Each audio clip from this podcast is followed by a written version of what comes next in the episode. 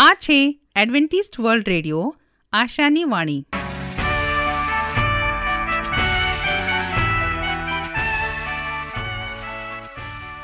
અમારા આજના પ્રસારણમાં તમારો હાર્દિક સ્વાગત છે. આજે તમારા માટે અમે ખૂબ સુંદર સ્વાસ્થિક અને આત્મિક વિચારો લાવ્યા છીએ, પણ તે પહેલાં સાંભળો દેવની સ્તુતિમાં આ સુંદર ગીત.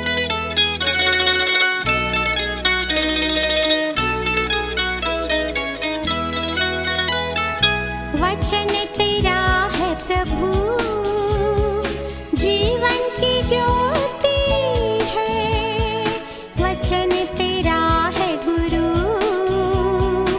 अनंत जीवन है, वचन तेरा है प्रभु, जीवन की ज्योति है, वचन तेरा है गुरु, जीवन है. दिव्य वचन है तेरा,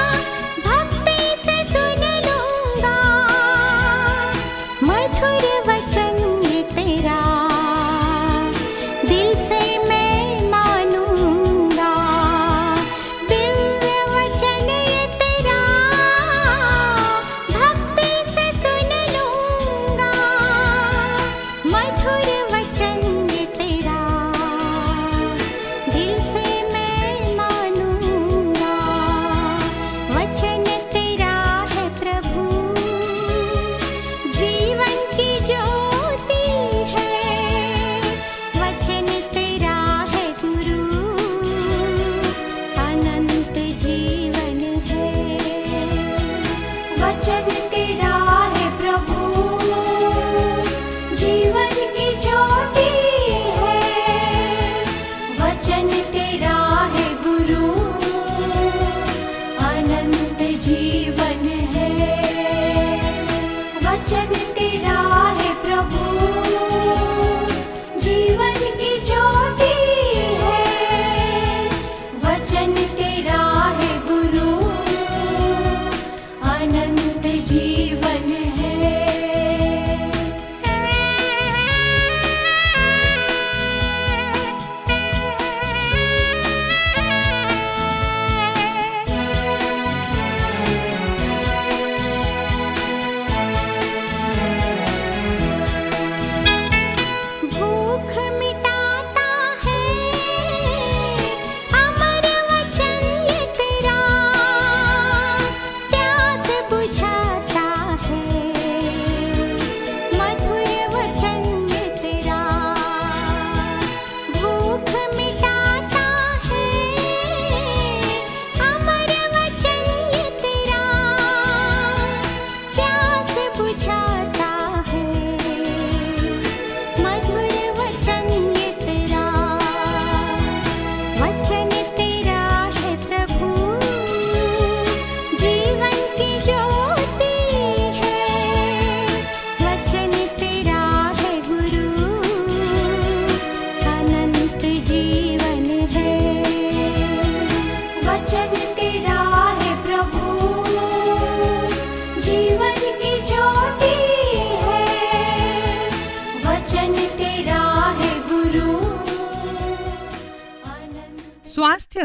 તે જીવનની અમૂલ્ય ભેટ છે. તેને જાળવી રાખવા માટે આપણે શું કરવું જોઈએ? તો કાંધરી સાંભળશો અમારા આ અંક, જેનું નામ છે સ્વાસ્થ્ય અને જીવન, અને આજનો વિષય છે ઉનાળામાં કિડનીની કાળજી લેવી આવશ્યક. ચોળાના દાણા જેવા આકાર, કદ માણસની મુઠ્ઠી જેટલું, વજન ફક્ત 125 થી 150 ગ્રામ.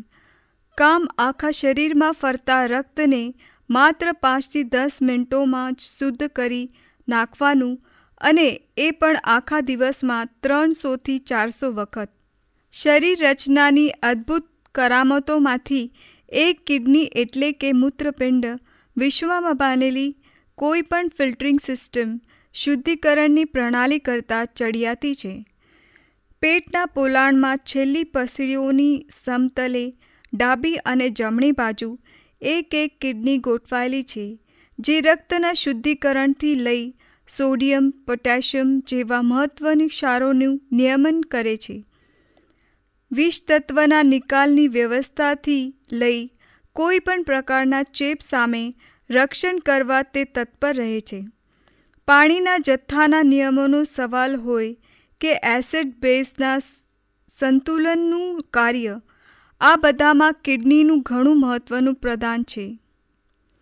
એના કાર્યમાં એટલી તો ચોકસાઈ હોય છે. શરીર માટે જરૂરી વિટામિન્સ કે અમાઇનો એસિડ્સનું મૂત્ર માર્ગે એ વ્યય થવા દેતી નથી. એવા શરીર ઉપયોગી તત્વોનું પુનઃશોષણ કરી શરીરની ખપ સારું રક્તમાં પાછા મોકલી આપે છે. આપણા શરીરનું તાલ રિધમ જાળવી રાખતી, અથવા તો એમ કહીએ તો એક ધારણપણું જાળવી રાખતી આ કિડનીનું જતન કરવું આવશ્યક છે. જો એની સંભાળ ન રાખીએ, એની માજત ન રાખીએ તો એની કાર્યપ્રણાલીમાં સમસ્યા ઊભી થાય, લાંબે ગાળે એ રોગોને ભોગ બને અને કેટલાક ગંભીર પરિણામો આવી શકે.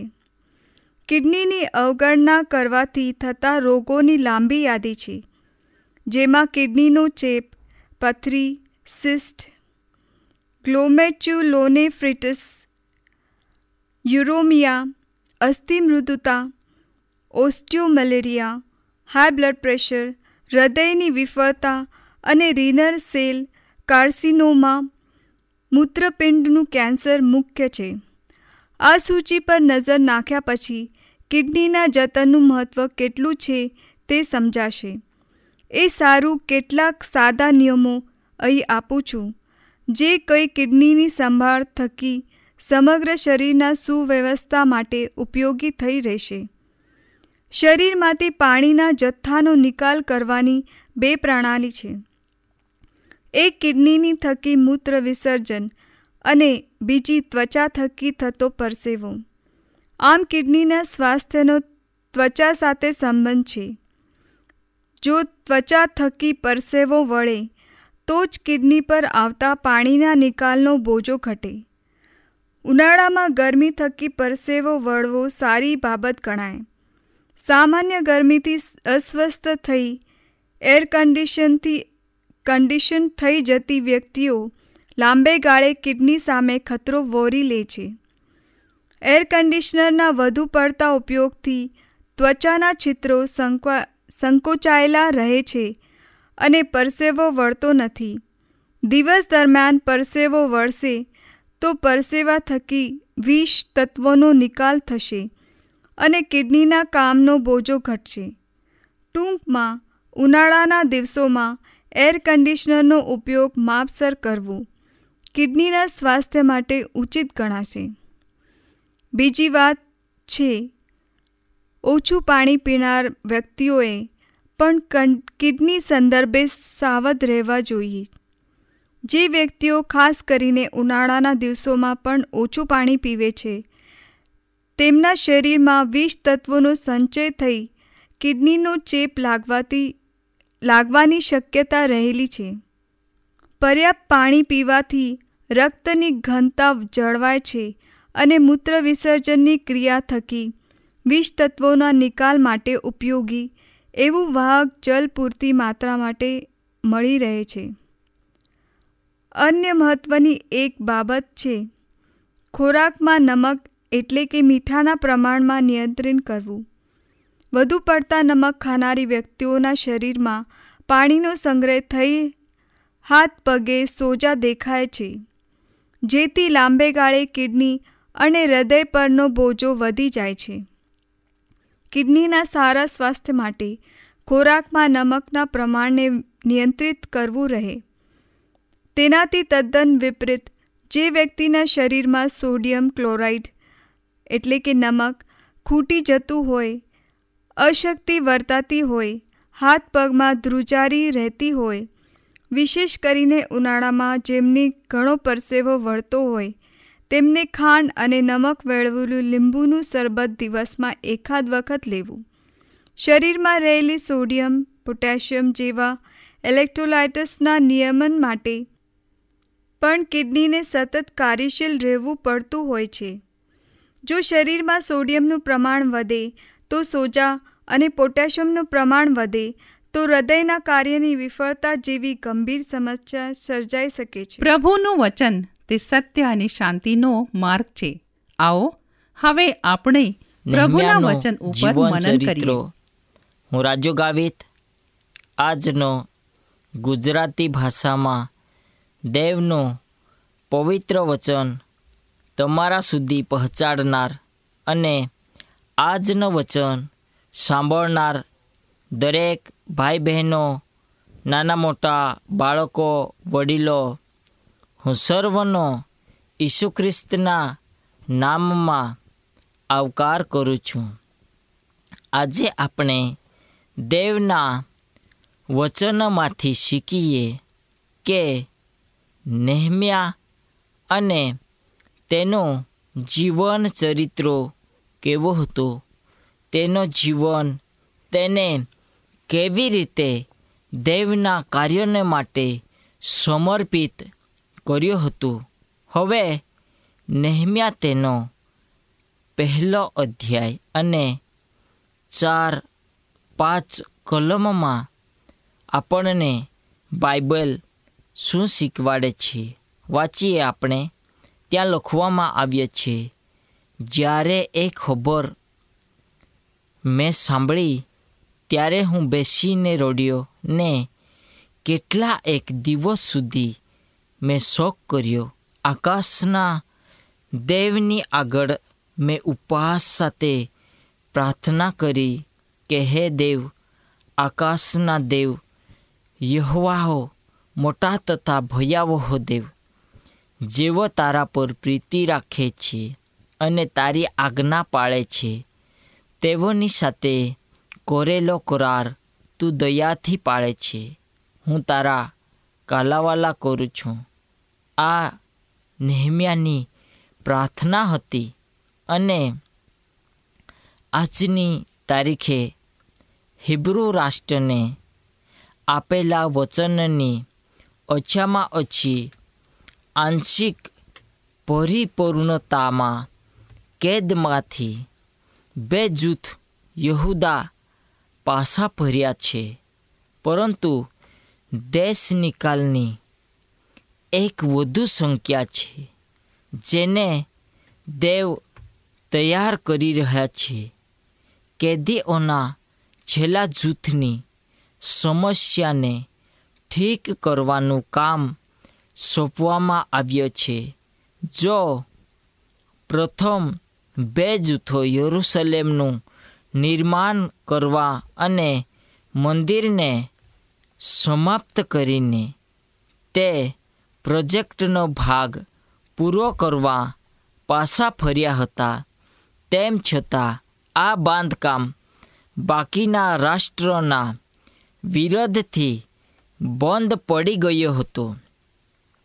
આજુબાજુના લોકો ઇઝરાયેલીઓએ શહેર અને તેની દિવાલો બાંધે તેવી ઈચ્છા રાખતા નહીં હતા, કારણ કે તેઓ ડરતા હતા કે ઇઝરાયેલીઓ એક વખત એક શક્તિશાળી રાષ્ટ્ર બની શકે છે. એઝરા તેનો 4થો અધ્યાય અને 6 થી 24 સુધીમાં જેમ પહેલાં એક વખત હતું તેમ આમ ઇઝરાયેલીઓનું પાછા ફરવું એ એક ધમકી સમાન હતું, માટે તેઓ રોકવા માટે અને આગ્રહ સહિત ત્યાં તૈયારીમાં હતા, પરંતુ દેવે તેઓને જે કરવાનું કહ્યું તે કરવાના કાર્યમાં તેમને રોકી દેવા માટે લોકોને બોલાવ્યા નહીં હતા. આમ તે તેમની ઈચ્છા પૂરી કરવા અને તેમના હેતુ पूर्ण करवा माटे बीजा माणसने तैयारी करी रह्या हता।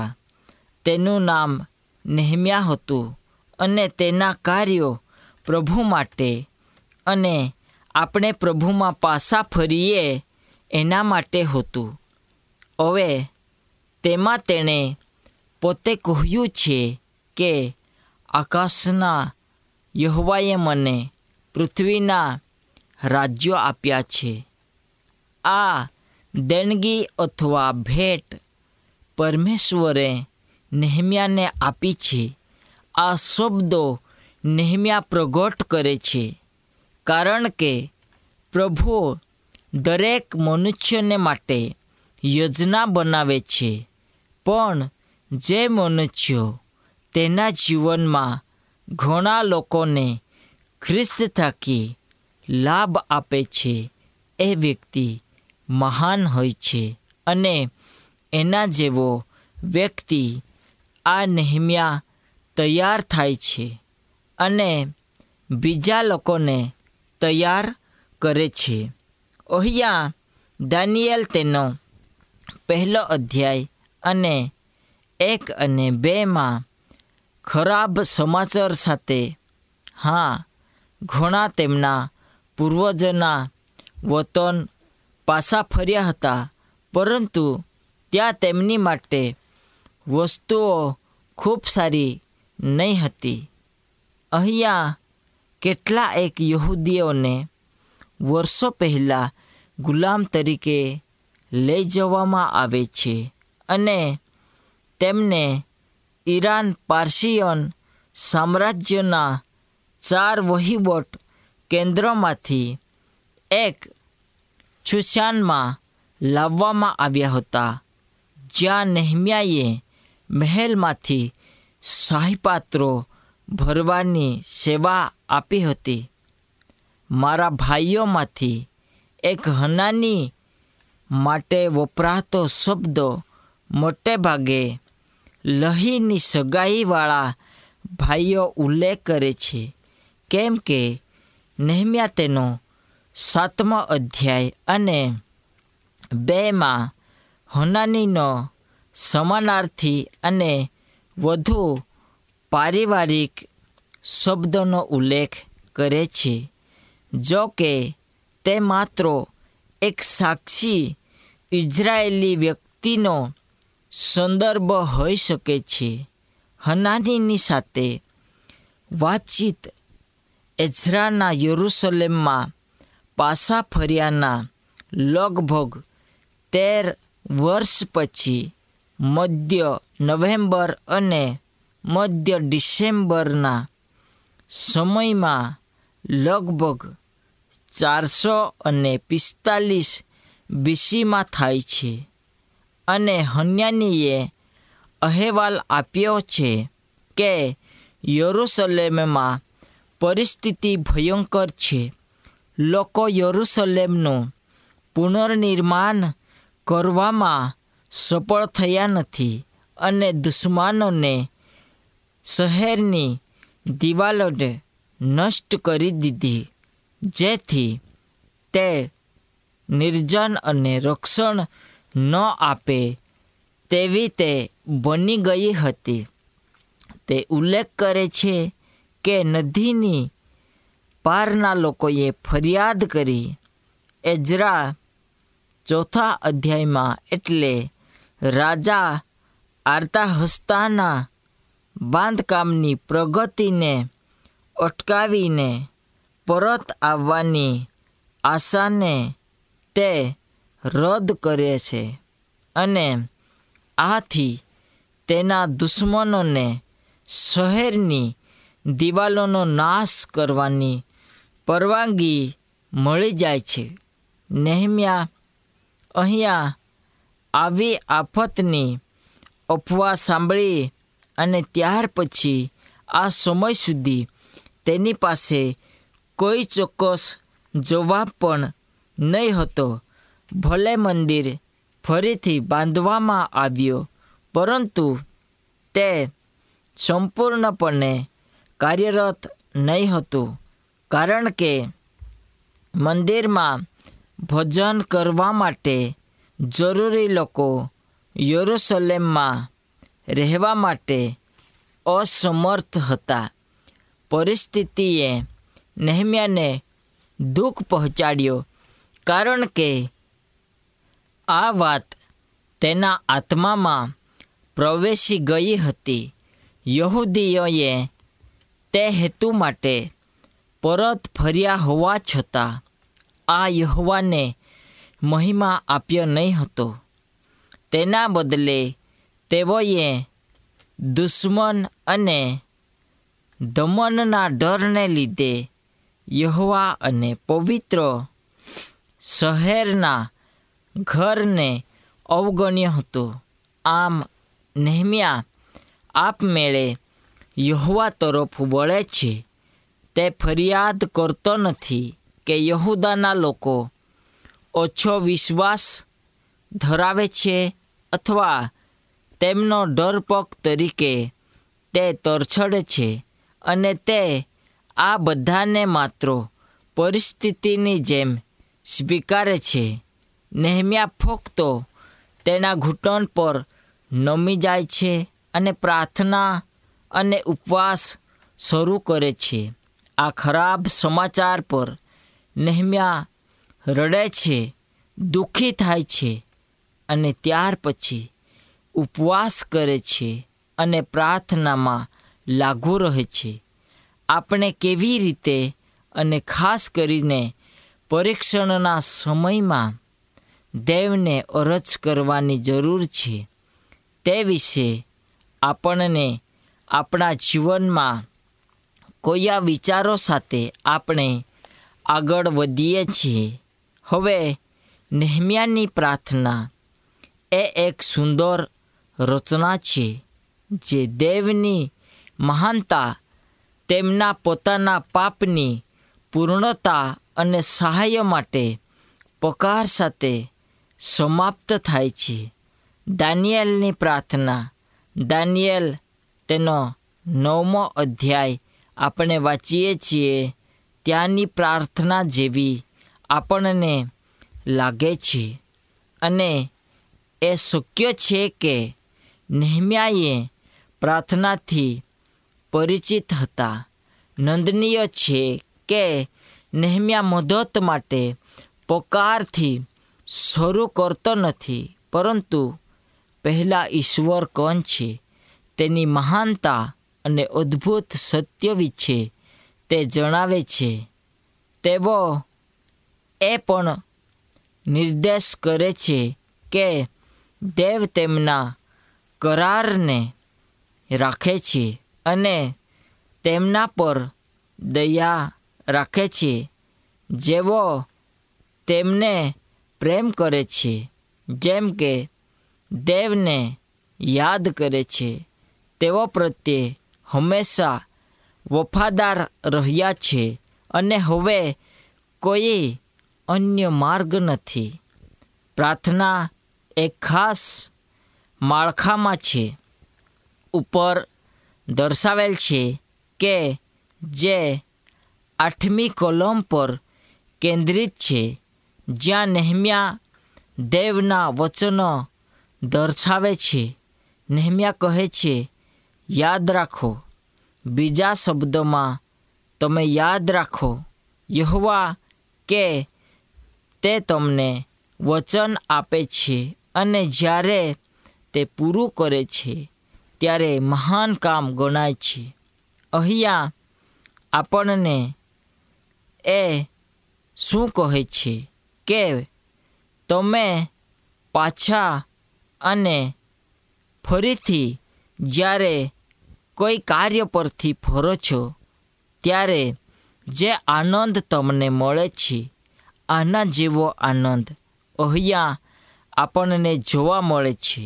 કેમ કે પહેલું હવે પૂરું થયું છે, અને હવે બીજાને સંપૂર્ણ કરવાનો સમય છે, કારણ કે અમે તમારી પાસે પાછા આવી રહ્યા છીએ. નહેમ્યા પરમેશ્વરના વચનોનો દાવો કરવા અને પરમેશ્વરને તેમના વચનો યાદ કરાવવા માટે ભયભીત થતો નથી। અલબત્ત એ નથી કે પરમેશ્વર તેમના વચનને જાણતા નથી અથવા યાદ રાખતા નથી। તેના બદલે પરમેશ્વરના વચનનો દાવો કરીએ ત્યારે તે આપણી ઈચ્છામાં આનંદ લે છે। તે ઈચ્છે છે કે આપણે તેનામાં વિશ્વાસ રાખીએ અને આમ તેમની સાથે મોટેથી બોલીએ। દેવે આપણને જે વચનો આપ્યા છે તે શાણપણ દ્વારા આપણે તે વચન પર વિશ્વાસ કરવાના પોતાના નિર્ણયમાં મજબૂત થઈ શકીએ છીએ, ખાસ કરીને જ્યારે બધું જ નિરાશામાં હતું ત્યારે આપણને શું લાગે છે। પરમેશ્વરના કેટલાક વચનો છે જે હમણાં આપણા માટે દાવો કરી શકે છે કે તેમ તે ક્યાં છે, કેમ કે તે વચનોનો દાવો કરવાનો ન છોડવું અગત્યનું છે। અને ત્યાર પછી આપણે આપણા જીવનમાં કેવી રીતે આગળ વધી શકીએ છીએ તે અહીંયા શીખવાડે છે। આપણે ગુલામીમાં છે, આપણે દુઃખમાં છે, કાં તો આપણી પરિસ્થિતિ ભયંકર મુશ્કેલીમાં છે, પણ ઉપવાસ સાથે પ્રાર્થના કરીએ, પ્રભુ આપણા કાર્યને આશીર્વાદ આપો। પ્રાર્થના કરીએ। મહાન દયાળુ ઈશ્વર પિતા, આજનો દિવસ અને સમય બદલ તમારો આભાર માનીએ। પ્રભુ, જે અમે વચન શીખ્યા, આ વચનને તું આશીર્વાદ આપજે। અમારી ઈચ્છા નહીં પણ તારી ઈચ્છા થવા દેજો। આમેન। અમારી સાથે આ પ્રસારણમાં રહેવા બદલ તમારો ખૂબ ખૂબ આભાર। જો તમારે અમારા સ્વાસ્થ્ય અને બાઇબલ પાઠો મફત મેળવવા હોય તો પોસ્ટકાર્ડ કે ટપાલ દ્વારા અમારો સંપર્ક કરો।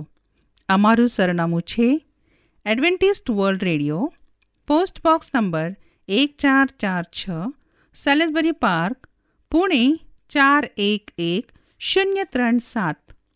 સરનામું હજી એક વાર સાંભળો લેશો। Adventist world radio, postbox number 1446, Salisbury park, Pune 411037। આ સાથે અમારો આજનો કાર્યક્રમ અહીં જ સમાપ્ત થાય છે। ફરી મળીશું આ જ સમયે, આ જ મીટર બેન્ડ પર। ત્યાર સુધી પ્રભુ તમારી સાથે રહે।